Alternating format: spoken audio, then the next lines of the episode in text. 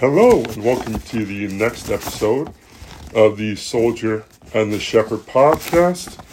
Uh, currently, we are going through the book titled uh, Pilgrim's Progress. Recently, we had finished chapters 3 and 4.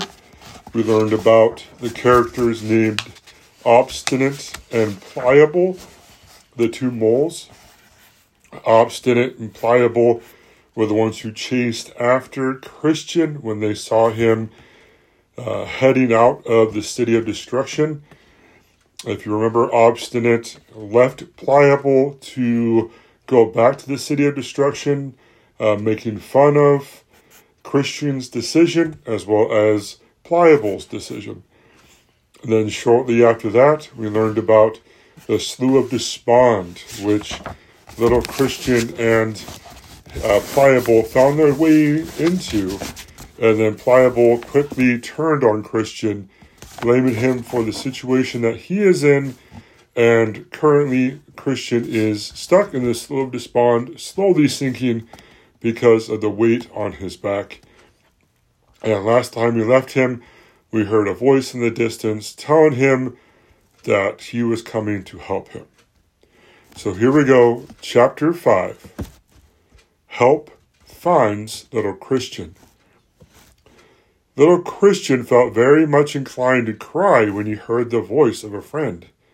He had almost made up his mind that Evangelist was wrong, and that the king did not care to have little children traveling along the road to his beautiful city.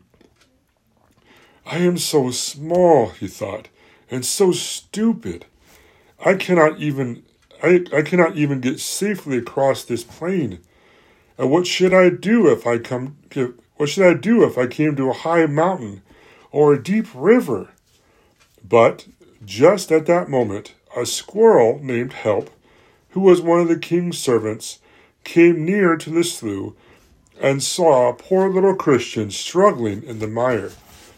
Help was a kind hearted boy, and he ran at once to see what he could do for little for Christian.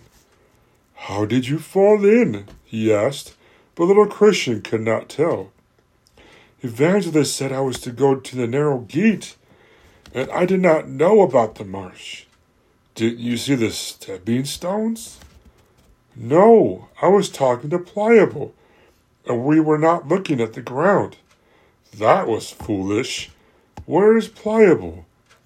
He got out but he went home and did not and did not try to help me.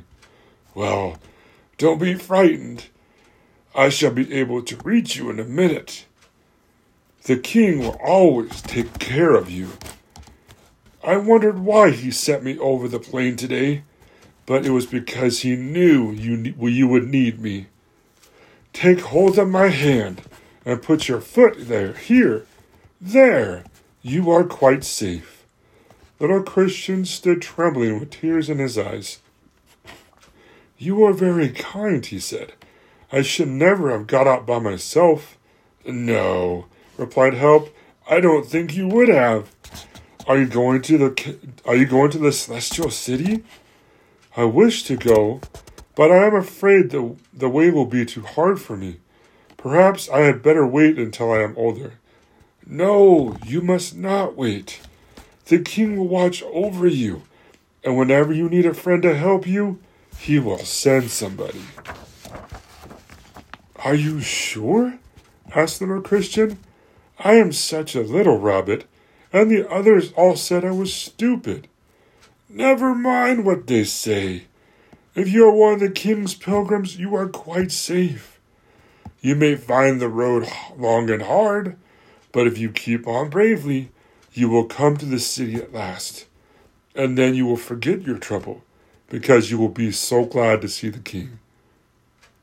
He spoke so kindly that little Christian did not feel afraid of talking to him.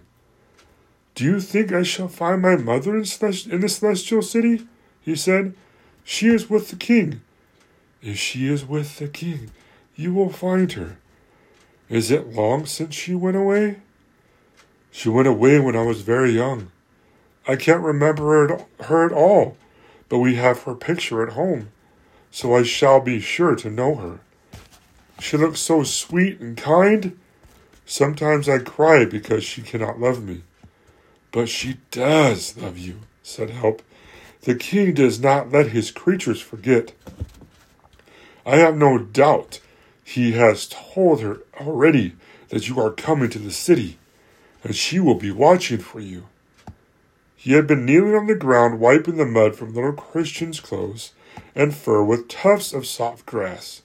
He rose now, saying, You have soiled your things very much, but you will have new ones before you get to the city. Don't lose sight of the light over the narrow gate, and walk as quickly as you can until you reach it. Goodbye, and remember, the king will take care of you. Just tell me one thing, said little Christian.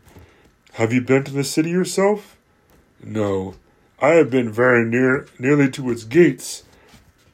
And then the king gave me some work to do for him. And I shall not I shall not go to live in the city until it is finished. How long will it take me to get there? I can't tell you that. The journey is longer for some than for others. But if you love and obey the king, he'll be sure to guide you to the city at the right time. Now I must go. If you are frightened again, cry to the king and he will hear you. Chapter 6 Little Christian meets with Worldly. Not very far from the city of destruction there was a hill, and beyond the hill a little village.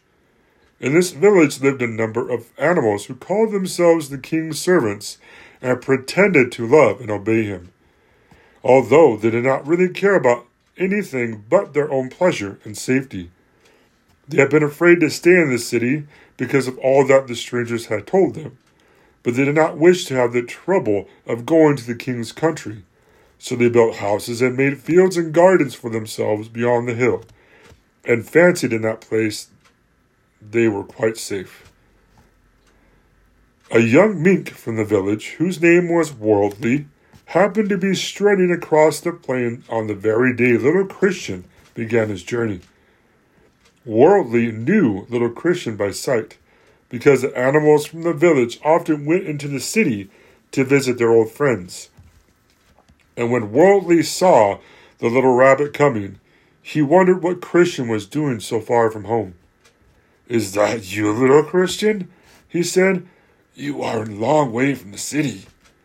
Worldly was a fine looking mink, and little Christian felt pleased to be noticed by him, so he answered at once, I am going to the narrow gate. The narrow gate? What for? To get rid of my burden. Oh, of course, replied Worldly. I know those burdens are tiresome things. It isn't everybody who can feel them, but when you do feel them, there is so there is no comfort for you until they are gone. Little Christian was surprised to hear a worldly speak in this way, for the boys and girls in the city had all laughed at him, and had declared that his burden was only imaginary. I hope I shall not have to carry it much longer, he said. I am making haste to the narrow gate. Who put into your head to go there? asked Worldly. I met a very kind owl, kind owl named Evangelist, and he told me to go. Worldly laughed. He may be very kind, but is very stupid. I know him quite well. Look here, little Christian. I can tell you a much better way of losing your burden. Don't trouble yourself to go on that journey. Yes, you see, I know exactly what Evangelist said to you.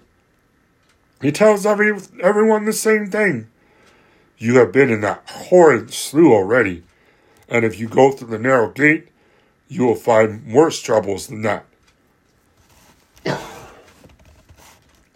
There are wild beasts and all sorts of dangers, but very, and very likely you will just die of hunger and fatigue. But my burden is so heavy, sighed little Christian. I must get rid of it. An evangelist said that was the best way.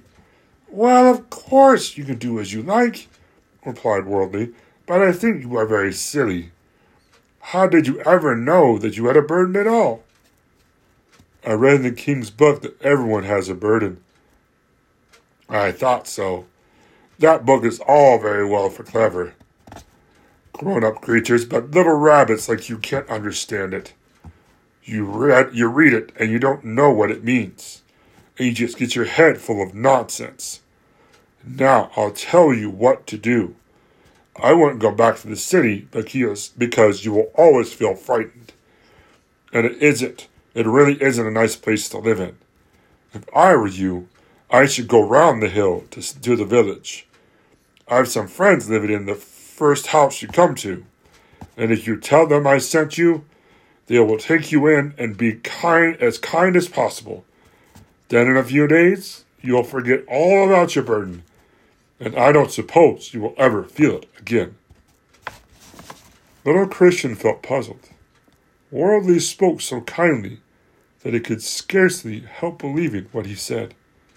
And he thought it would be nice to live near to his old home and be able to see Christina sometimes.